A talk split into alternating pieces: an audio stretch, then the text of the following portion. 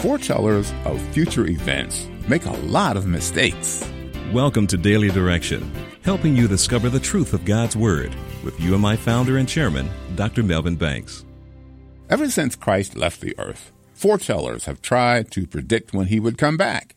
Some predicted his return in the 3rd century, the 15th, 16th, 18th, 19th, and 20th. Some so-called prophets have set dates when certain events were supposed to happen, like the arrival of a doomsday comet, the Antichrist, Armageddon, droughts to destroy America, a cure for cancer, or a nuclear war.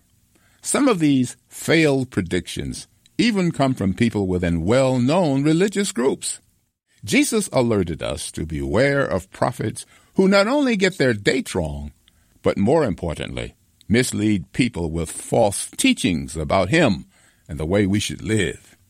We read in Matthew chapter 7, "Beware of false prophets who come disguised as harmless sheep, but are really vicious wolves.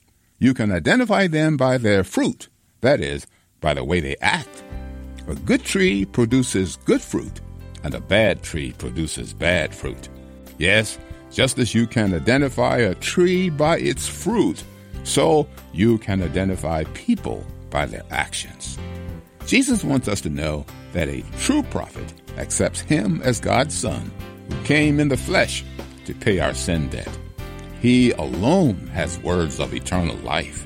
He alone is God's appointed ruler over all creation.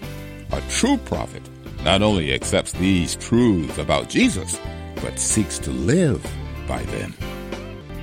Thank you for listening to Daily Direction. If you want to go deeper in your study, visit PreceptsForLivingOnline.com. There you can subscribe to full Bible commentary lessons, video illustrations, and more resources to help you live as a more faithful disciple of Jesus Christ.